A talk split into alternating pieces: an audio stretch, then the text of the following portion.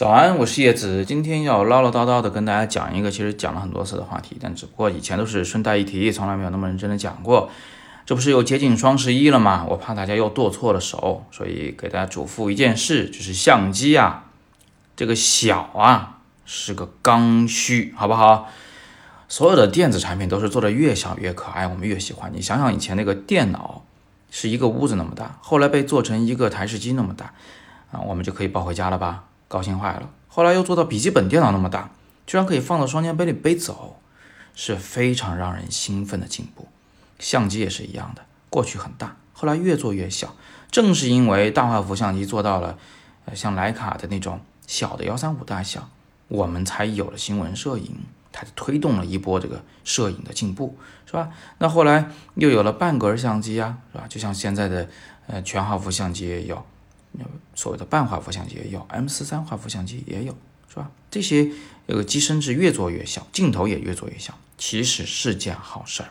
现在我们看不到的，等那个疫情过去了，如果你出去旅行的话，我请你留意一下那些老外手里的相机，还有啊，等到老外进中国来旅行，你看看他们手头的相机，就会发现都很小啊，甚至连那种老掉牙的什么数码小卡片，他们都在继续用。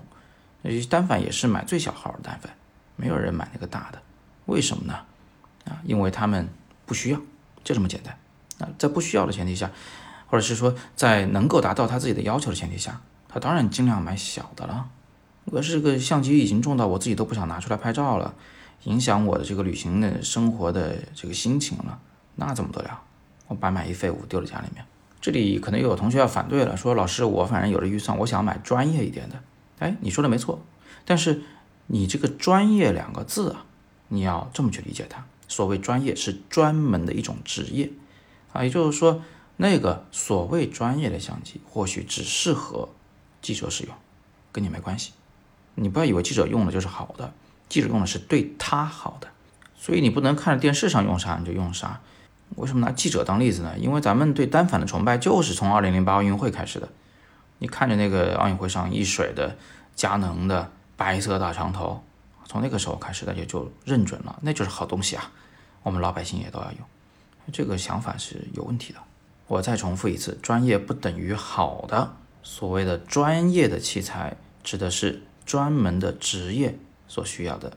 我想举这么个例子，就是见过那个餐厅的后厨里边那个大师傅用的那种大锅嘛？是吧？看着很威武吧，很专业吧？你买一个回家试试，你看看你怎么用，啊，就是这么个意思。所以不要去羡慕其他人，啊，这个相机太重了，真的是有有万般的坏处啊。那即便这样讲，大家还是不信啊，那怎么办呢？我想给大家再剖析一下，看看为什么我们会有这样的心理，想买大的。我想呢有两个方面原因。第一个方面原因呢，就是我们真的是不了解相机的参数，对我们最终的拍出来照片会有什么影响。所以在不了解的前提下，我只能是买越贵越大越好，啊，这跟我们买电脑不一样。买电脑的时候，因为你了解它，所以你就一看，哦，这内存、这 CPU、这个硬盘能够我用，我就尽量买这个配置里最小的那一个，背出去舒服。但是买相机呢，你不了解，所以你买大的，这就是所谓的瘦死的骆驼比马大原则，对吧？我发现好多人就是这样，只要能找到一句所谓的古话，嗯，他就深信不疑，他不去思考一下这句话套到这儿对不对。那另外一个大家想买大的器材的原因呢，我想也是过去穷怕了，家里边没多少钱，呃，这个自己生活呢都是紧巴紧巴的。那现在呢，就是生活好了，但是心里面其实还是有一点不安全感，就希望把自己啊展示的比较健硕强壮，生活富足，就跟那个孔雀把尾羽展开是一样的。这我我我可以那个打肿脸充胖子嘛？那怎么充呢？就是买。显得最大的，这个有点像那个有的人买车的时候，就有限预算内能买多大买多大。呃，这就让我想起了什么呢？就是街头那些拿着长枪短炮的啊，巨大炮的那一些摄影爱好者们，他们拿起那个大镜头啊，单反相机瞄准他们的猎物的时候，脸上挂着的那种自豪，他是非常自信的，而且自信，我想呢，很大程度上。是这个器材的体积给他的，那我们就千万不要被带拐了，好不好？大家心里面一定要数，选电脑跟选相机是一回事儿，是嗯够用的参数的情况下，一定是选最小的最好。